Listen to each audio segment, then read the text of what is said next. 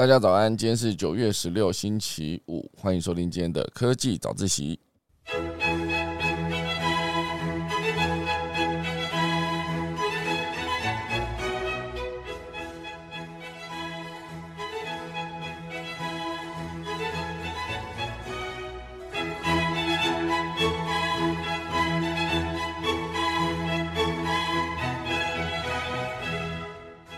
好的，今天科技早一起要跟大家分享一些比较轻松的内容哈。第一大段呢，会跟大家聊到就是 BenQ，BenQ 这一个做呃显示器的厂商呢，现阶段是携手翰林还有康轩要推出电子书哈。其实严格说起来，应该是电子播放器，只是因为康轩还有翰林啊，大家如果有印象的话，这两间公司呢都是台湾非常厉害的做呃教科书的品牌厂商。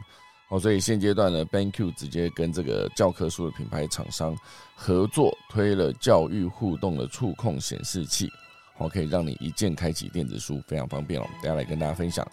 第二大段会跟大家聊到，就是呃，外国有一个平台哦，叫做 Overtime Sports 哈，它其实这个平台非常的酷哦，就是让大家看到了体育播放赛事的平台呢，也有变现的可能。我等下会跟大家分享一下，为什么这个平台呢会这么受到 Z 世代的欢迎，以及它主要转播的内容是什么。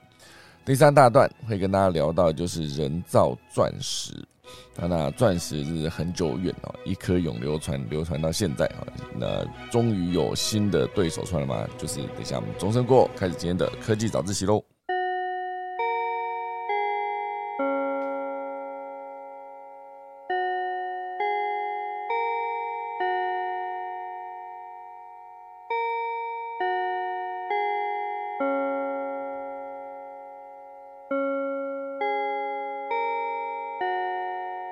正式开始今天的节目啦。今天呢，第一大段呢，主要就是在聊到这个教科书哦。哦，其实我今天收集了非常多的内容啊，其实还有包括其他关于以太坊哦，就合并了一个呃，接下来就是挖矿会让大家变成历史这件事。那这其实讲到就是虚拟货币。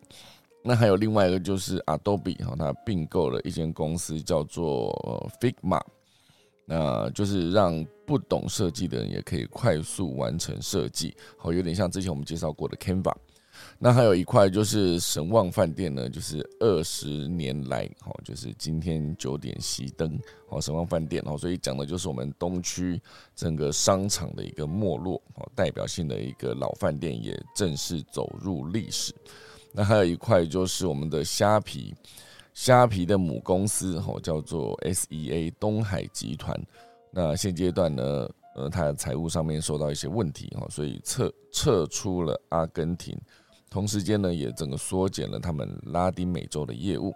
就连他们最强动能 Garena 呢，也面临裁员的窘境。那下一步到底要怎么走呢？因为它其实就是虾皮购物的母公司嘛，SEA。好，所以另外一块还有包括特斯拉，特斯拉。依然会推出平价的电动车吗？哦，就是现阶段我们的电池电池厂持续不断有新的科技，让电池的售价持续的下跌，所以有机会让接下来呢特斯拉推出低价版本的电动车。好，不过短期间之内呢可能看不到。好，就是今天会跟大家分享这几则消息的短内容。那等下如果讲完主题之后呢，还来得及讲的话，就来跟大家分享。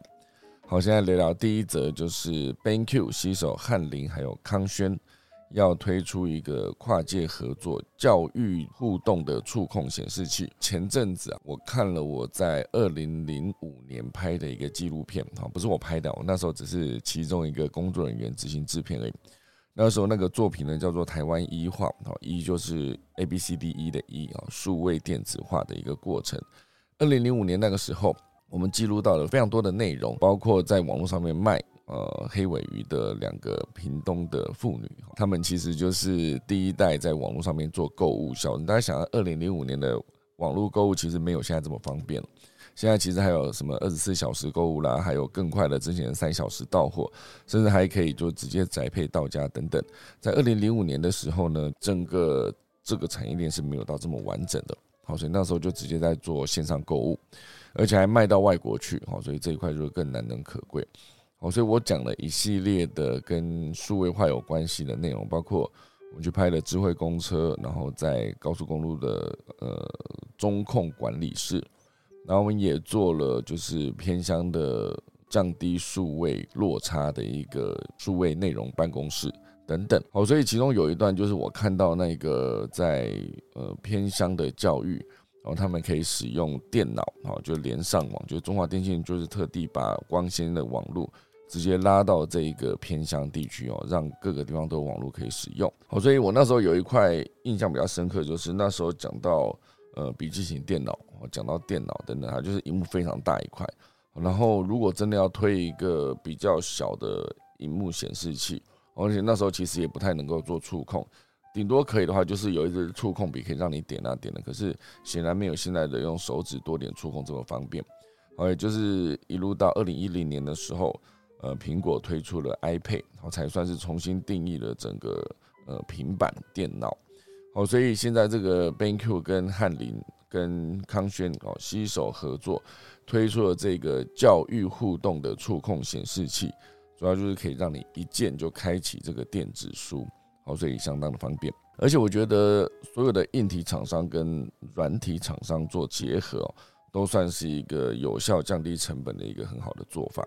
而尤其是国内算是文教出版界的龙头翰林和康轩，哦，这两个其实都有在做教科书啊，其实也有在做参考书。那参考书其实还可以附上很多的作业哈，所以也许现在很多学生看到翰林跟康轩呢，都会直接觉得头很大啊，因为。直接就是连接到呃不开心的学习的过程，有没有？其实我从小到大觉得教育这件事情，它是有机会变得很有趣、很有趣的。我觉得现在很多人在看到一些有创意的教学法的老师，然后他可能会在网络上面上传自己教学的影片，可能是透过不同的教学方式，或是直接在教学过程中辅助，呃，用很多辅助的教具，都有机会让台下的学生呢。对这个老师在讲的东西，呃，增加更多的兴趣。而且，其实我觉得以前大家会去思考说，我在呃学校念书的时候学的东西，第一时间我不知道我会用在哪里哦。这可能也许也是国民教育的一个呃最重要的目的。哦，就是因为你不知道你要用在哪，哦，所以他就全部先交给你，然后让你在学习的过程中找到自己有兴趣的部分，然后未来可以在念高中、念大学之后，可以直接朝向你想走的专业前进。可是，一些基础的知识你是必须知道的，就包括一些呃地理、历史哦、物理、化学、生物等等，还有一些国语、数学、英文哈，就是外文等等。一路到现在，我自己在工作以后，我才发现说，所有的。教学应该说学习的过程最有效的就是你马上就得拿出来用。好，这件事情，我就像那时候我在学习剪接，二零一四年学剪接，因为那时候我不会剪嘛，然后就说买了书，然后就开始看啊，一页一页把那个快捷键记下来，然后试着去剪哦。一开始剪的东西呢烂到爆炸，节奏很慢，我也完全不懂，就是从观众角度去思考要给观众什么样的内容等等，我都不懂。哦，所以。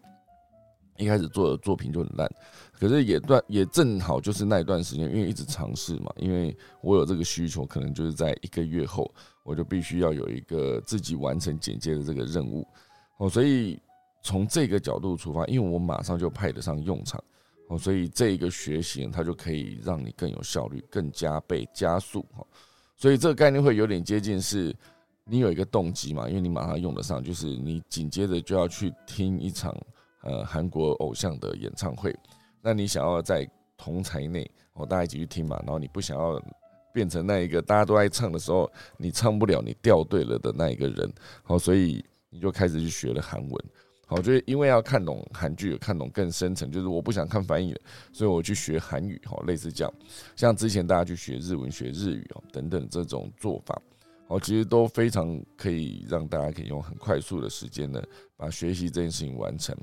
我就像小时候，大家如果有对比如说六人行有兴趣，很多人甚至会觉得说，因为看六人行，然后才学会了英文，哦，或者是因为那时候要听英文老歌，哦，因为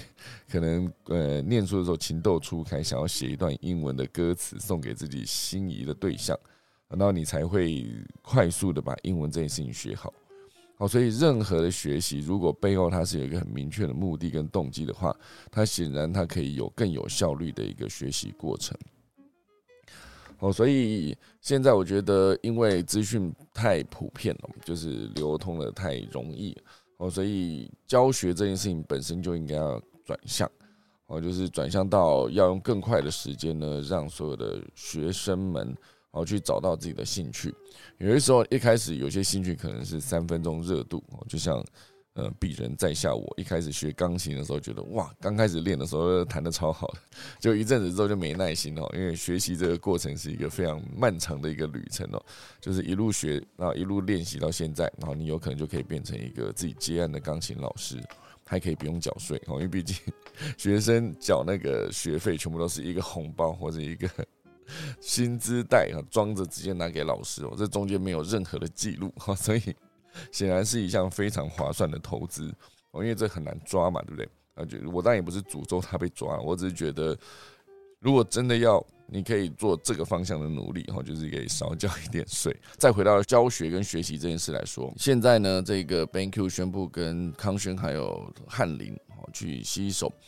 透过这个跨领域的合作呢，将翰林行动大师 APP 跟康轩电子书 APP 直接内建在 Bank Q。教育互动触控显示器中，就有机会让这个学习更快速跟便利。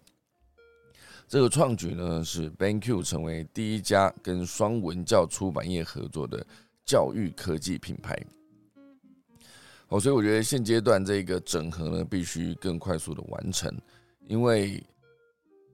之前疫情的关系嘛，然后很多的。人类的生活都被改变了，哦，工作模式哦产生了重大变革，因为毕竟常常封城嘛。然后你直接在上班的过程中，你也可能需要更多的那个远距，哦，远距的会议、虚拟的办公等等，哦，甚至连学校的实体教育呢，也都延伸到线上。学校的教学呢，也不再局限于单一的课堂，哦，就你不是在教室坐着，这件事我觉得还蛮棒的，因为。你想想看，早期清朝的时候有私私塾嘛，甚至更早。孔子在教书的时候，不确定他那时候有没有个黑板呢？他在教的时候，一定是台上讲嘛，台下学生拿着竹简的书在那边学。所以以前我相信教育是一个很昂贵的投资哦，因为毕竟那个竹简应该是不便宜哦。好，所以后来应该就衍生出，就是你的学堂。前面老师可以有一块黑板哦，可能是白板黑板。那这一块白板黑板就是可以让你直接写哦，所以甚至很多老师他在写板书的时候都非常厉害。最近我在看一个老师，他应该是一系列很多老师哦，一个数学老师很厉害，他都可以直接徒手 画出一个超大的圆。我不知道大家有没有看过这样子的短片，他画的圆又大又圆哦，就是他从第一笔下去绕了一整圈之后。还可以轻松的接回他第一笔的地方，我就不会差出去，这样 我就很厉害。所以很多老师在教学过程中写板书，或者画图，或是写字哦，都非常的厉害。甚至我之前还看过老师，就是呃，因为用粉笔用的出神入化，好，所以可以直接在黑板上面画出一个一整组的漫画等等，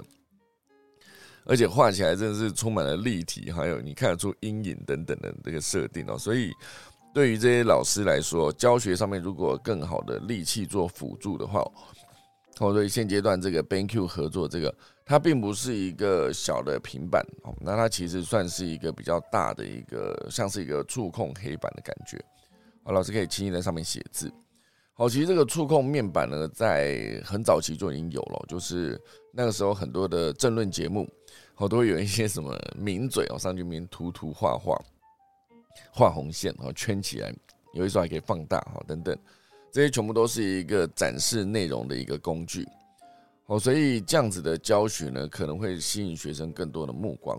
哦，所以他就直接把这个教学的内容哦，比如说这个翰林行动大师 A P P，还有这个康轩电子书的 A P P，直接内建在里面。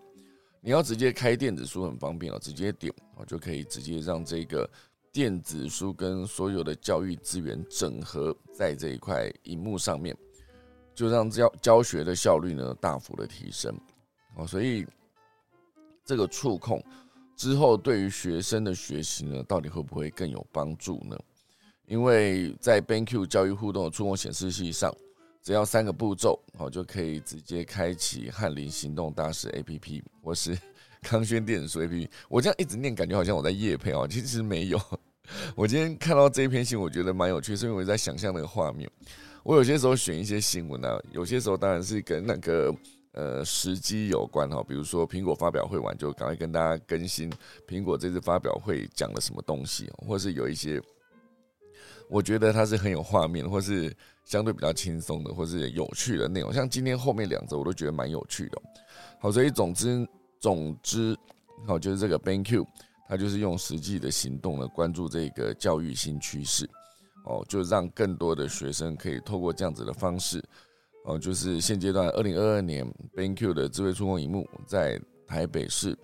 的高中国中国小安装率已经高达百分之七十七了，哦，非常厉害，更成功的在全台打造超过一万间的智慧未来教室，每天影响超过三十万名以上的学生互动教学的过程。我所以，我之前觉得就是康轩跟翰林可以直接做出版，然后做。参考书之前觉得蛮赚的哦，现在不知道透过这个方式呢，会不会更多人就是从买一呃实体的参考书到这个线上的电子书，都算是他们一个很好的一个贩卖的方式。总之，这就是今天第一大段。第二大段会跟大家聊到，就是我觉得这边其实是来自得到头条的一个内容哦。这一篇呢是来自他的体育视讯的平台蓝海哦，他这。主题是这一个，哦，可是更简单说，就是这一次的，就是里面会讲到 Z 世代最爱的体育平台叫做 Overtime Sport，简单讲就是延长赛，哈，就是台湾叫延长赛，那对岸叫做加时赛，好，这个 Overtime 是这个意思哦。那这一篇呃体育视讯平台的蓝海，它其实主要开场是讲到说，二零二二年的卡达世界杯足球赛。现在呢，在转播权利方面，好，就是因为很多的世界杯足球赛，包括台湾其实也是哦。之前常常就是有艾尔达哈，跟艾尔达持续会出资购买，因为艾尔达在体育赛事，尤其是足球赛事上面呢，就是花了非常多的成本，哦，一路从欧欧洲冠军杯，然后一路从世界杯足球赛，或者是有些时候有英超曼呃英超跟。意甲，哦，还有德甲，类似这样，就是很多的足球的俱乐部联赛，然后都是有这一些的转播单位会花大钱去直接做转播权的购买。好，所以现阶段这一条毕竟是来自对岸的新闻嘛，所以他就会提到说，这一次卡达的世界杯足球赛，我大家想要，其实卡达世界杯足球赛是今年的十一月，啊，目前为止呢是开幕倒数大概是六十几天哦。哦，六十几天嘛，好，所以呃，当他们在抢这个转播权的时候，因为四年前的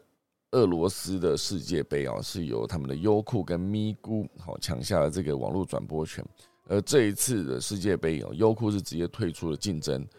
那加入了一个新的玩家是谁呢？是抖音，好，所以抖音现阶段也是从这个世界杯足球赛。是不是要开始切入足球赛的转播了呢？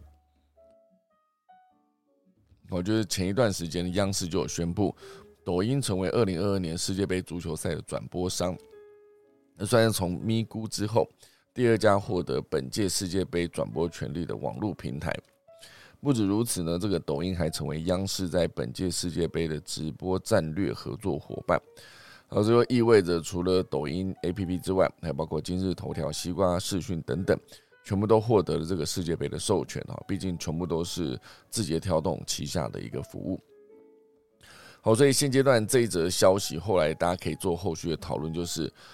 大家在抢足球转播权利金之外，还有很多是，比如说呃运动赛事，像是 NBA 哈，这边要提到 NBA 就是腾讯哦，在中国算是 NBA 的独家转播商。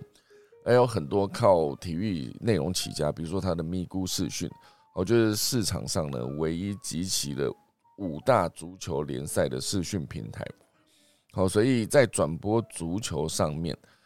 很多人会购买，应该说很多频道会花大钱去购买转播版权。那看起来很风光，可是私底下都是相当赔本哈，某种程度的赔本在做这件事。好，比如说腾讯每年要花二十多亿人民币来买 NBA 在中国的独家版权，那又得面临很多的就是到 IP 载点，然后去看免费的转播。好，甚至还有人可以直接破解 NBA 的那个会员，因为你买 NBA 的会员就可以直接享受 NBA 的球赛转播嘛，那就不用担心说会不会有一些，比如说之前我在看 NBA 都是看什么未来体育台，那可是因为我没有在看第四台的时候。我就没有这个未来 T V 台可以看了嘛，所以如果要看这个 N B A，可能就必须去买 N B A 的那个会员，你就可以直接看。好，那以这个买足球赛或是呃大型赛事的转播来看的话，大家都在赔钱，到底应该怎么样才可以有用流量变现的机会呢？好，而且很多的平台全部都是，比如说一个很好的例子啊，就像我之前买艾尔达。就是买那个 MOD 上面的艾尔达频道，它可以按照呃一年买，可以按照半年，可以按照三个月，或者是买一个月等等。好，所以我那时候买了艾尔达，原因很简单，就是我想看奥运哈，东京奥运在转播的时候，我想看，好，所以就买了一个月，一个月买完，哎，我就离开了哈。所以这一个平台对我来说，就是只有这一个月我想看的内容在上面的时候，就会有价值。好，所以这个在其他的各大视讯平台也都是一样的问题。大赛一结束，那所有观众马上走人哦，所以根本就无法留存，除非真的是非常死忠的那种看足球赛看得很，因为很多是看足球赛看得很专业的，他一路从一个球员在以前还不红的时候，可能在某一个小的联赛比赛的时候一路踢上来，然后最终成了那个俱乐部的会员，然后或者是变成了国家队的队员等等，代表很多的国家直接去参与大赛，还表现良好等等。哦，所以大家就去思考说，当大赛一结束，所有的观众都离开，那我到底还可以用什么方式去吸引观众？好，尤其是现阶段，你要吸引年轻人的目光，是对未来发展性来说是更重要的。好，所以现在就有一个公司哦，这这两年内哦窜红的一家美国篮球内容的公司哦，就叫做 Overtime Sport。他在今年一月啊，现在九月嘛，他在今年一月，他制作了体育内容。在全平台影片播放量高达惊人的二十四亿次，哦，这非常厉害啊！因为在同时间，如果真的要算那个以呃新闻巨头福斯新闻来说，全美收视率最高的新闻频道，同时其全平台影片播放量也只有十四亿，而这一个 Overtime Sport 呢，它做的是惊人的二十四亿，哈，这件事情非常厉害。而且这间公司是二零一六年才成立的，到现在也不过六年，哈，跟空姐忙什么年纪差不多，哈，它才成立六年，它到底为什么可以获得这么大的流量？好，这件事情我觉得可以从几个角度去探讨，因为它做的一个市场就是所谓的蓝海，它蓝海是来自哪呢？因为它不可能去抢美国大学，应该说不可能去抢 NBA 的篮球播放啊，也不可能去抢大学就 NCAA 哈。他没有去做这件事情，因为会跟大家去做竞争，就相对的比较辛苦。而他目前为止，他切入的就是高中篮球比赛，呃，就对于美国青少年来说，也就是十四到十七岁这一个年龄段的高中生。哦，这些比赛和球场上的篮球明星哦，就离这些高中生来说太遥远了。而而且这些高中生更想看到，就是那些跟他们一样每天背书包上学、打校队的同样年纪的人是怎么打球的。哦，所以这个 Overtime Sport 呢，就把目光聚焦到这个体育巨头没有关注到的一个领域，也就是高中篮球比赛。这样就直接在内容产出的呃源头，就跟这些巨头打出了内容的差异化，也节省了非常大量的版权费用。好，就很厉害。好，而且转播方式也不一样哦，因为传统的转播做法，哦，就是你镜头会聚焦在球场上。偶尔才会扫到观众席，那这个 Overtime Sport 呢，他就把大量的镜头聚焦到场边跟观众席哈，你会看到很多加油的呃亲友，在观众席恶搞的学生，还有对着裁判怒吼的教练等等哈，这大量的镜头，因为这些在 NBA 都不太常出现了，你可能在 NBA 会有一些，比如说 Kiss Cam 哈，就是镜头对到你的时候，这一对在镜头内的男女就必须去做亲亲这个动作。好，所以这个现场的摄影师就会找到说，哎，那边可能有个情侣，就把镜头攀过去，然后就他们就可能会，如果是情侣，可能就真的站起来很大方，就给了对方一个吻嘛。如果不是，两个人在那边挥手，然后甚至还会举牌子说这是我姐，另外一个人举牌子说这我弟，这样他们无法直接做这件事哈。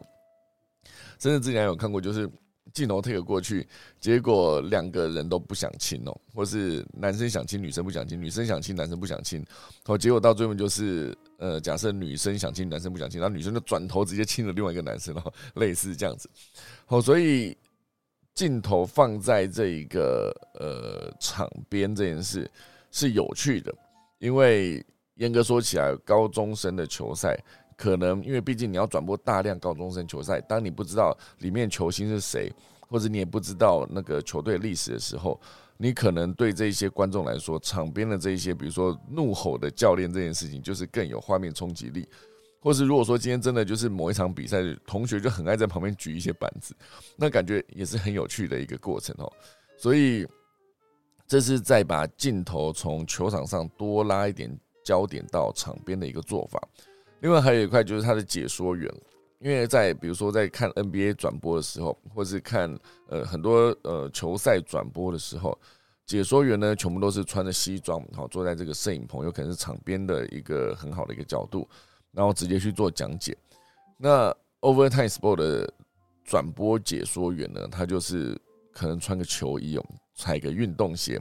然后是脸直接对着手机摄影机就开始聊。呵 呵 他感觉不是那么专业，他不会随时拿出一些字卡或者手板，或者帮你做出精美的这个，比如说 NBA 在一到中场赛事的时候，直接做出两队的那一个命中率，然后呃最高得分的前几个人，然后篮板总数、失误总数、超节总数等等，这全部都是可以变成一个字卡跑出来。而 Overtime Sport 呢，显然不会在所有的比赛上面都做这件事。而是很轻松的，就是感觉有一个人哦，就是哎，我跟你说，我现在看一场球赛，我跟你讲，我就直接开始聊这样子，然后聊到感觉就好像对这些 Z 世代的小朋友们来说哦，就是很像朋友在跟你视讯聊天这个做法，哦，所以这一种转播方式就很快就吸引了大批的青少年观众，哦，这真的很值得我深思啊，因为毕竟对我来说，要做好一场转播，你就必须。以原来的你看到的球赛的模板来去看，哦，就是他真的就是必须中场就是要要有那些分析。好，如果你看足球赛的话，他甚至中场的时候还可以直接透过呃每一位球员身上都有一个蓝牙定位感测器，去计算出呃在球场上面他们跑了几公里，类似这样子。就你必须。要结合这些资讯，而且还有大量的精彩画面重播。然后这一到中场球赛，就可以由赛评去讲解说，而且上半场呢，可能就是呃这个湖人队打得不好，那可能呃因为谁谁谁没有发挥啊，看看下半场有没有做一些改变，或是直接讲到勇士队上半场的呃三分线命中率非常的高，然后就破了有史以来的半场记录，好，他就必须把很多的呃投三分线的高光画面直接做一个整理。即使就在中场时候做播放，而且还可以直接在中场很多进广告的时间，因为毕竟他中场有讲解说的时间。好，所以这件事情呢，当然就是第一是锁定高中比赛的呃高中篮球比赛这片蓝海。第二，好就是他必须要创造一些明星，好就像 NBA 上面会有明星。好，这是为什么很多的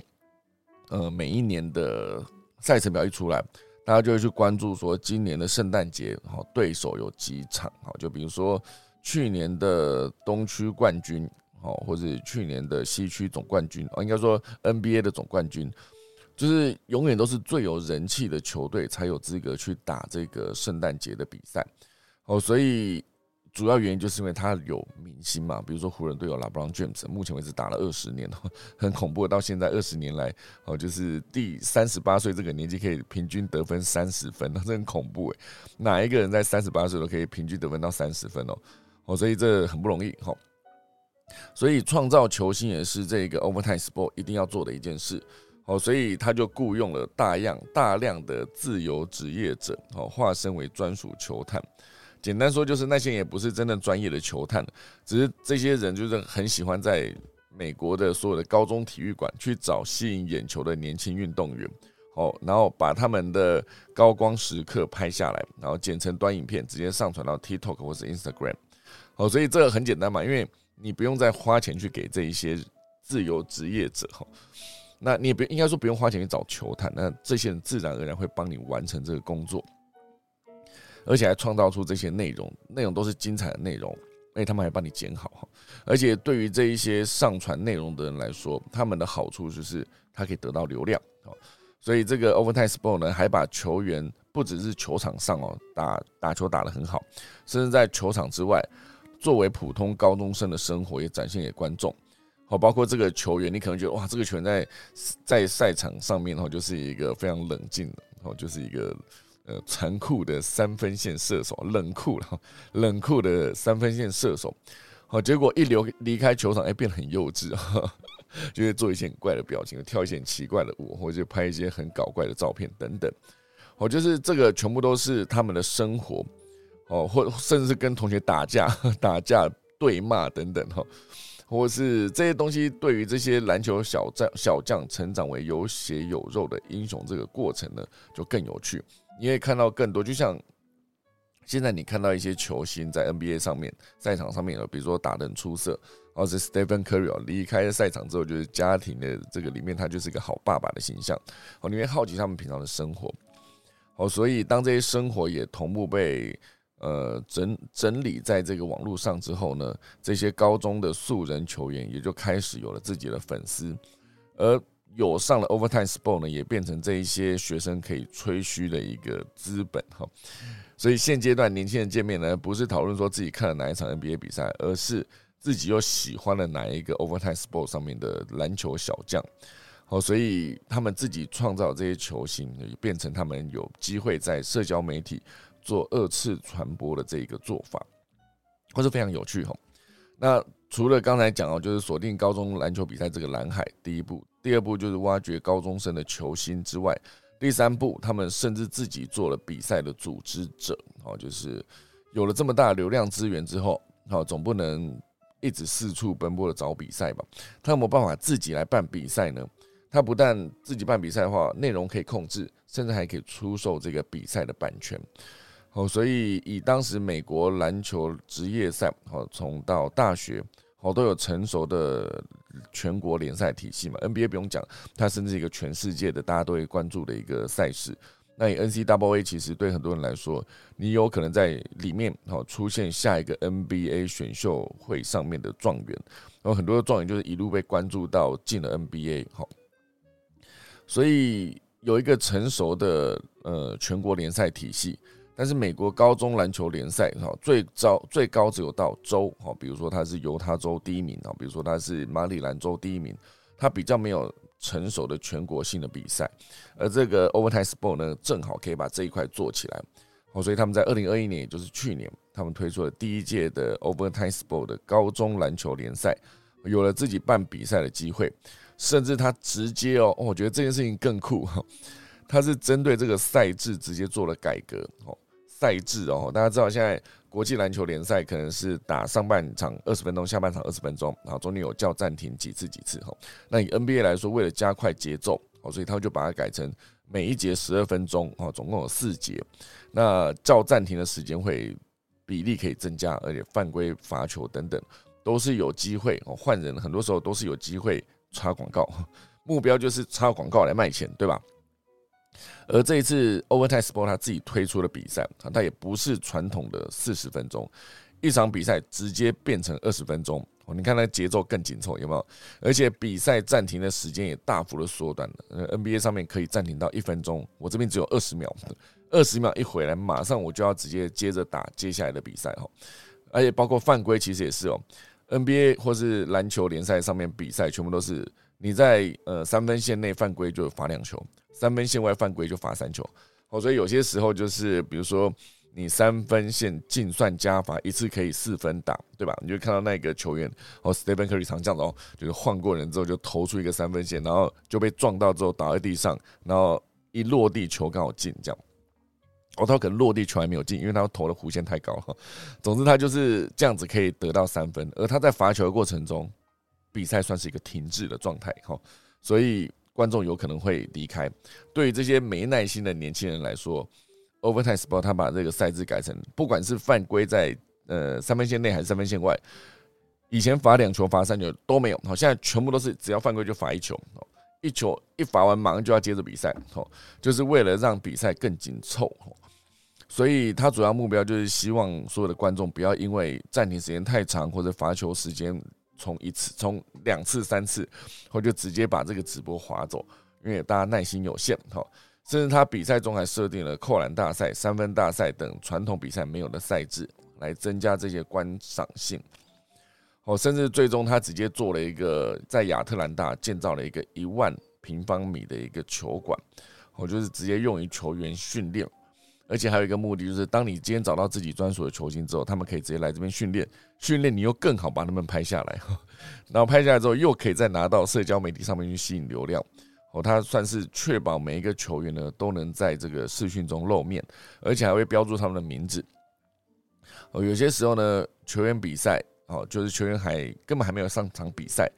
他就已经得到非常多的粉丝哦。而球员越受到关注呢，这个 Overtime Sport 它的篮球联赛就越成功。好，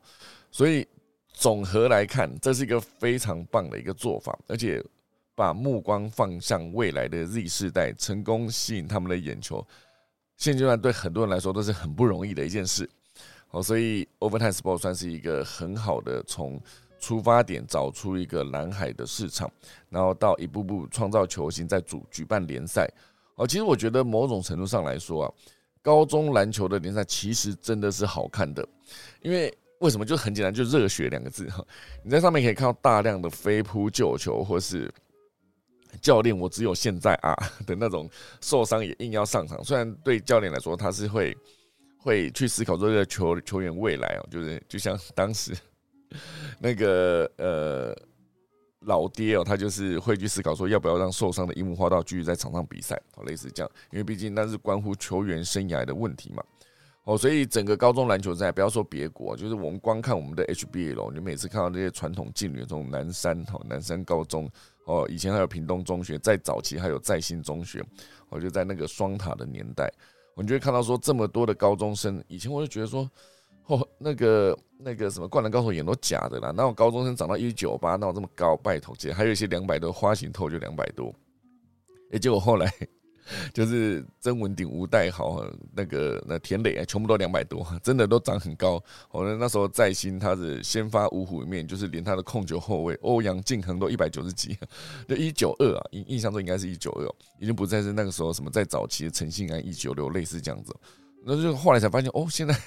高中生真的是长很高哦，就是现在很多的新一代的中锋嘛，就是越长越高。而且现在不管是从 NBA 开始一路到年轻人，就是以前就觉得，哎，你呃身高比较矮，你在外线哈投三分线哈。那后来发现有一些前锋哦，就是身高比较高，可是因为比赛现阶段节奏加快哦，哎中那个前锋也跑去投三分线了。现在包括这中锋，中锋为了要拉开距离，就是哎你中锋也去练个三分线好了。所以现在很多中锋是有办法投三分线的，这种。比赛逻辑跟以前已经完全不一样了，就每个人都在投三分线了，禁区没有什么人在碰撞，你知道因为有些时候就是哦，对方的中锋很高，哎，大家都不切入了，我切入我就后撤步去投篮，这样投下去，你就发现哎很好得分，你也不会受伤，因为切入常常就有受伤的风险嘛。你一不小心被对方的中锋有一个封盖，整个摔下来，可能落地的时候，哎，你可能就受伤了。大家去思考这个点，所以我觉得以这个球赛这样比下来。呃，整个高中篮球联赛，因为它热血，它感觉就是没有明天的在打。因为毕竟这个其实从当初在看那个灌篮高手就就有这种感觉哦，打进全国大赛哦，就是很多高中球员的一个梦想。我觉得一旦输了那个联赛的那个淘汰赛，哎，这个夏天就结束了，只能等待明年会不会有更新的、更厉害的高中生进来。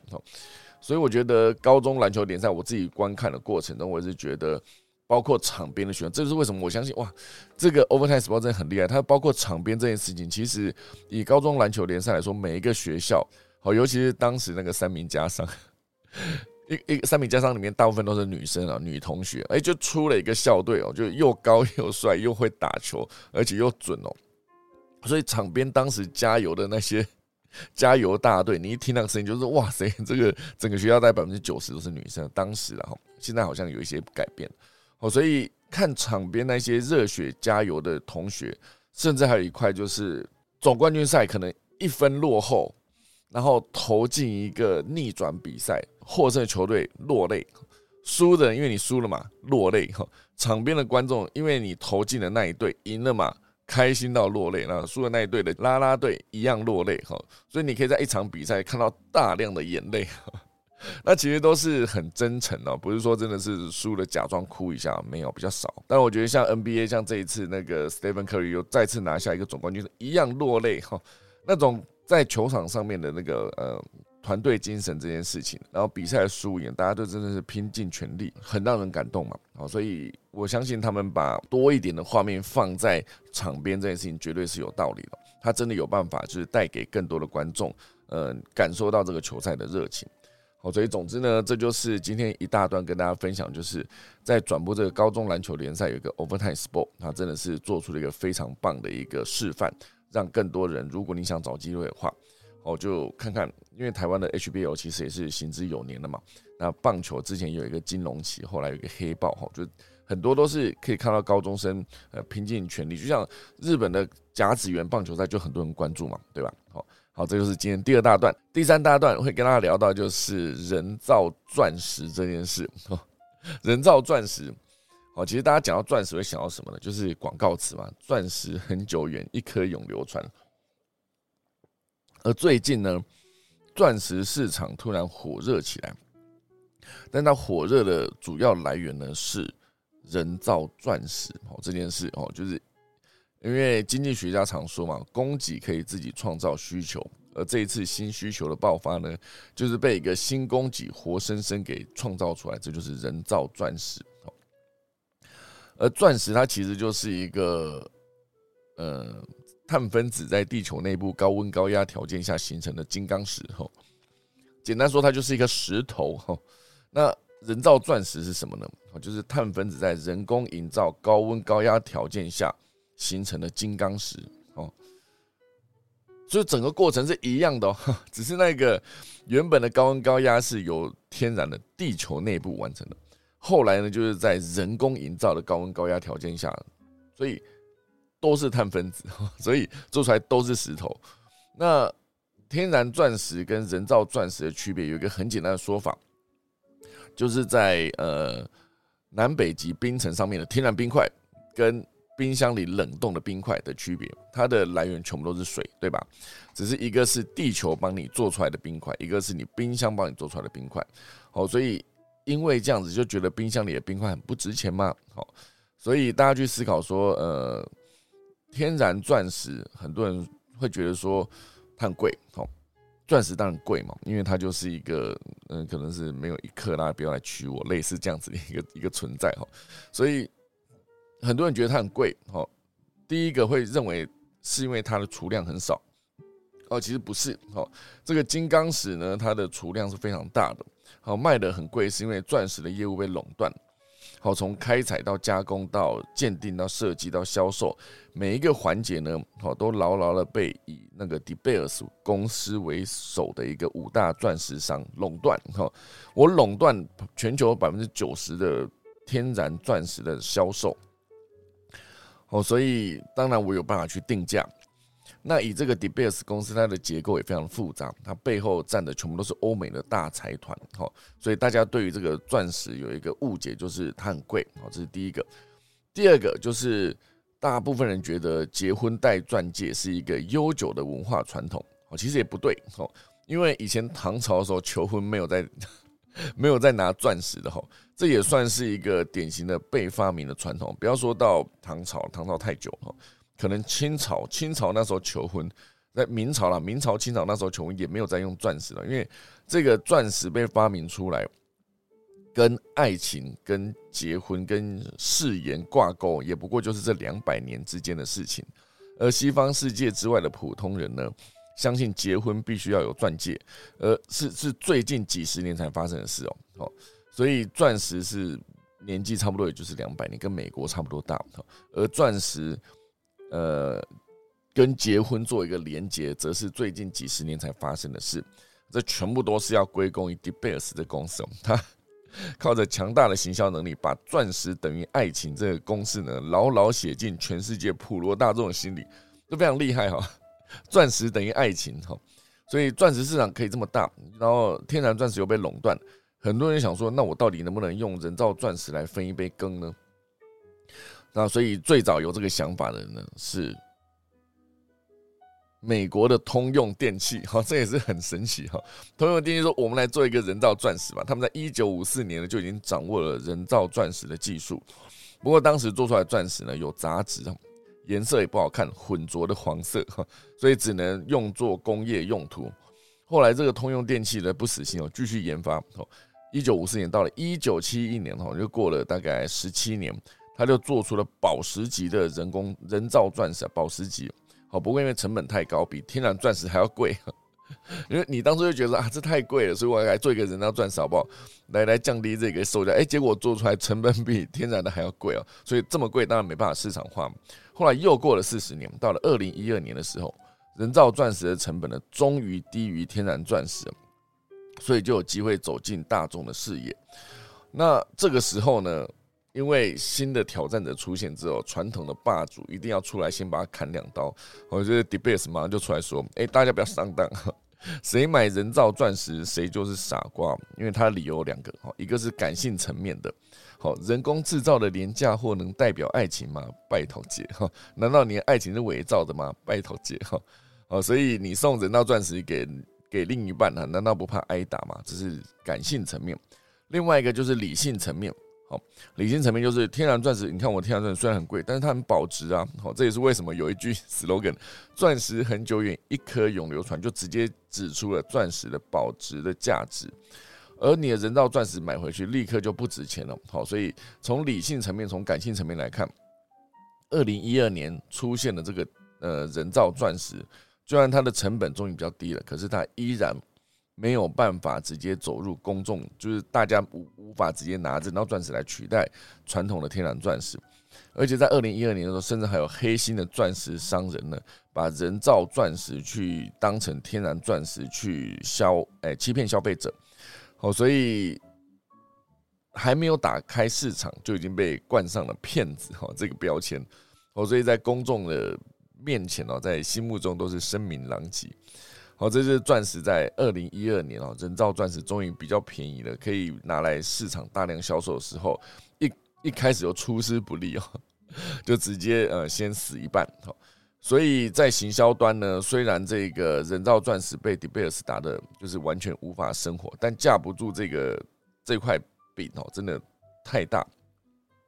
哦，所以低迷了近十年之后呢，又来了一个爆发点哈。因为这一段时间，其实像施华洛世奇啊、蒂芙尼啊、Pandora 这些奢侈品的巨头，其实也有思思考过要在宣传人造钻石上面站台。哦，他们的理由跟 De Beers 是一个针锋相对哦，跟针对感性情面的，哦，感性层面哈。谁说钻石一定要跟爱情连接？哦，现在都二零二二年了，拜桃节 讲了很多拜桃节哈。女性是为了自己而活，哈，钻石就是一个普通珠宝，普通哈，普通到不行，你可以随意更换，也不一定要有什么特殊含义，一颗戴一辈子不需要。哦，你看让钻石跟爱情还有婚姻脱钩，非常的聪明哦，直接把它变成一个时尚的品相，它就感感觉好像是，因为你不会说什么某一双鞋很久远哈。一双永流传哦，永远穿不可能嘛？把它当成一个时尚品的时候，它就是有非常多可以替换，就是普通的珠宝这个概念。我今天想戴珍珠项链，我就戴珍珠项链出门；我明天想要戴这个玛瑙项链，后天想要戴玉佩项链，都可以哦。它就是一个时尚的配件而已，不一定要跟爱情跟婚姻挂钩。哦，所以直接把它划入时尚饰品啊，所以这就是一个产品如何被定义啊。一开始它被定义跟婚姻、跟爱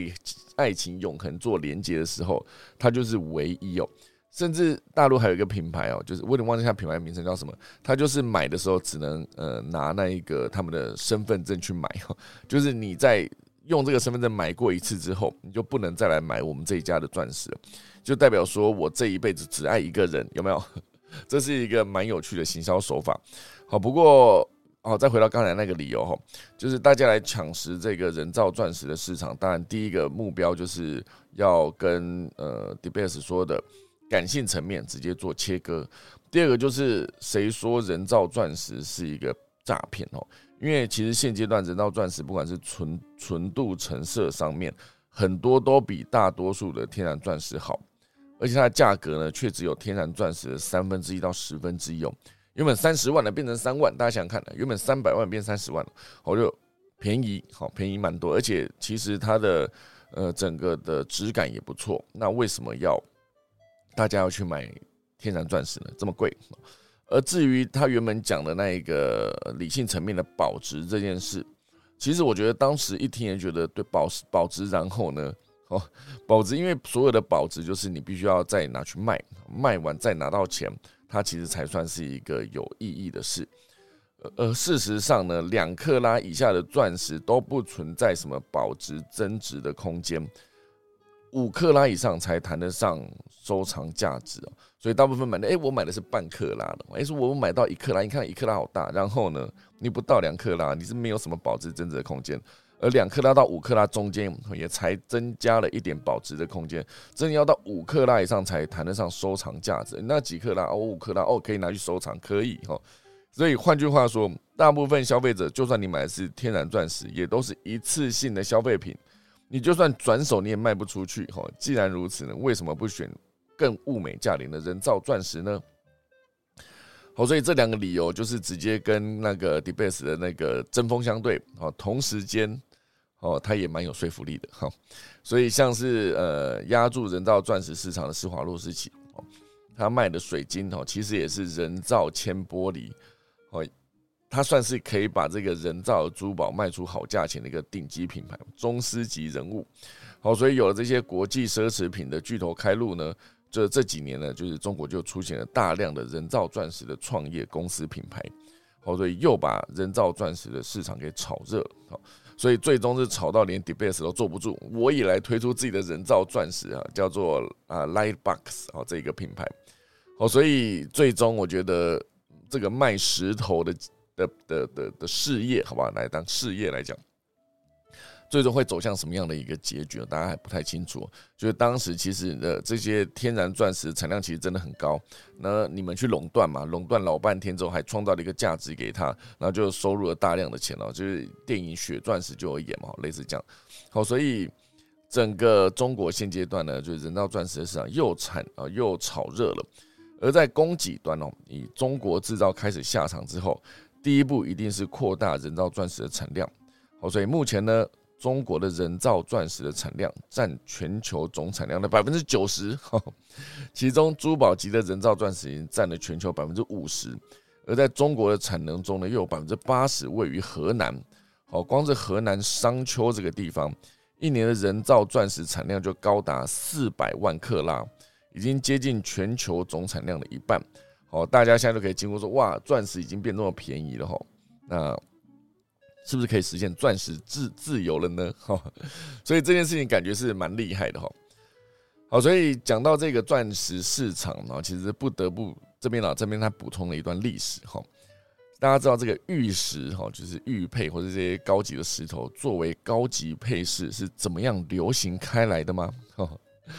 这里就要回到春秋时期，哇，这很有趣哦。春秋时期，齐国有个名臣叫做管仲，好，管仲大家知道吗？管仲是孔子最佩服的人之一，但是呃，孔子不喜欢他很奢华的一个作风，不知节俭。据说管仲呢，平时穿的就像一个暴暴发户，身上挂满了各式各样名贵的玉石，哈，走起路来响响叮叮当当的叫，哈。当然那个。这样讲，管仲好像是有点冤枉他，因为他其实好像不一定喜欢这么奢侈，他这么做呢是别有目的的哈。因为当时呢，齐国占据了一个非常好的玉石产地哈，叫做阴里哈，阴天的阴里面的里，好，这里专门产玉石。这这个齐国当时你可以把它定义成，因为它就跟 Debase 一样，它获得了高级玉石的垄断权，哦，就它就算是齐呃春秋时代的。人造钻石的一个垄断品牌，好，你可以把它这样定义，齐国，好不好？所以这里的开采的玉石呢，必须被卖个好价钱。可是要怎么卖呢？必须创造需求哈，这个需求非常聪明啊。管仲就想了两招哈，第一招哦，就是他规定所有的贵族，只要你想要进太庙去做祭祀，你必须佩戴最好的玉佩哈，如果没有，你就不准进去。所以像是孔子这种没落贵族到处都是哈，大家为了有资格进太庙，获得一个身份认同嘛，这感觉好像是你得到了上流市场的呃上流社会的一个入场券哈。所以大家为了获得这个身份认同呢，咬牙也要买当时最好的玉佩，哈，所以这个阴里的玉佩就卖翻，哈。第二招就是管仲，那就自己以身作则，哈，把自己当成一个行走的名贵玉佩的展示架，让大家争相模仿，好，他某种程度上是。齐国的时候就已经在做 KOL 代言了，有没有？他就是一个 KOL。哦，当时不知道有没有口碑形象，恐怕也是有哈。所以这些所有的行为一路拉到现在，哦，你要有一个独占市场，你要创造价值，你需要有一个呃扩散你的这个品牌价值的一个媒介，哈，就是这个 KOL。所以管管仲也许就是当时一个很早期的。也许没有在做直播带货啊，我觉得看到人会想要直接去买，这算是他非常厉害的一个做法。行走的玉佩展示架，好，结果这两招打下去，天下的贵族呢，全部都跑来抢购这个英里的玉石，而齐国的国库呢，就像迪贝尔斯的那个呃呃，他的财库哈，他的越来越有钱哈，最终呢，就让齐桓公成为了春秋五霸之首，原来是这样来的。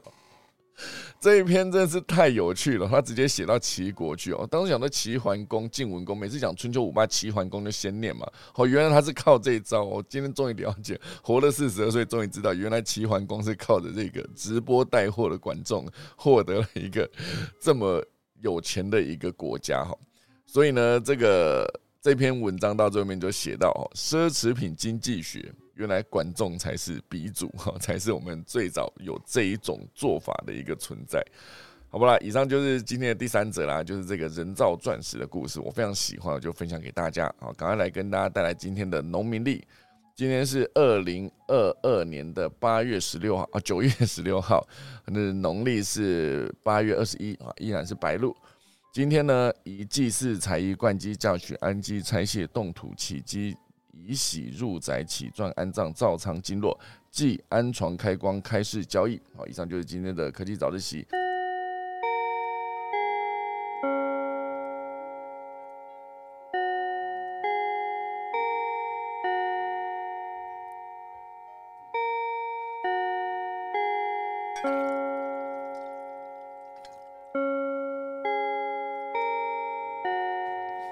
好的，今天就谢谢大家收听了。今天这两则我都非常喜欢的一些内容啊，因为很有趣嘛，哈，就是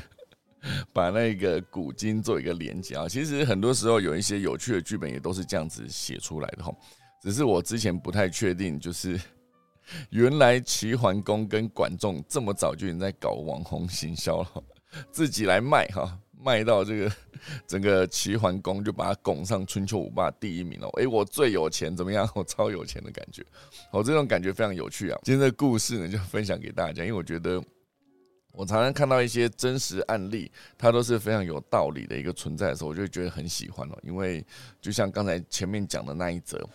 我就是办了一个比赛，哦，应该说转播了一个年轻人爱看的比赛。然后也以年轻人爱看的方式去做转播，甚至自己直接开启了一个新的事业。这件事情，我觉得在这个 Overtime Sport 呢，是一个很好的一个例证。那另外还有一块就是刚刚讲的人造钻石嘛，我就从创造需求开始，应该说我有了足够的供给，我只要目目标就是把我的需求创造出来，把我的价值创造出来，自然而然就有很多人会来买单。好，所以这件事情呢，是一个。非常棒的一件事，好不好？今天就是一个礼拜五，然后不确定大家今天有什么计划，然后这个六日有什么计划。总之呢，就是希望大家有一个不错的周末假期，好不好？礼拜五了，今天就是在上一天班，甚至上半天班就可以休息了。以后如果真的可以，比如说周休呃三日的话，就只要上班四天。礼拜四晚上啊，就变成了周末哈，就礼拜四晚上很多酒吧夜店哦，就会变得很多人。因为礼拜五不用上班了嘛，不用上班是不是好事呢？哦，其实不确定。总之呢，现在就是一个礼拜五，大家会稍微比较轻松一些。我之前有看过一个一个一个说法，就是说一个礼拜你最开心的一天，好像不是六日，尤其是礼拜天晚上又要面临隔天又要上班，这个这个心理压力又很大，哦，所以它就会变成一个最开心的，好像会是。我记得好像是礼拜四，礼拜四对不对？是礼拜四，因为就是想着明天再上一天班就就可以休假了哈。然后好像礼拜二的时候就开始去计划，类似这样。礼拜一当然是比较辛苦，所以每一天都会有一个情绪起伏高低这样哈。好了，以上就是今天的科技早自习啦。那希望今天分享的几则内容呢，大家会喜欢，好不好？那我就准备来打下课钟喽。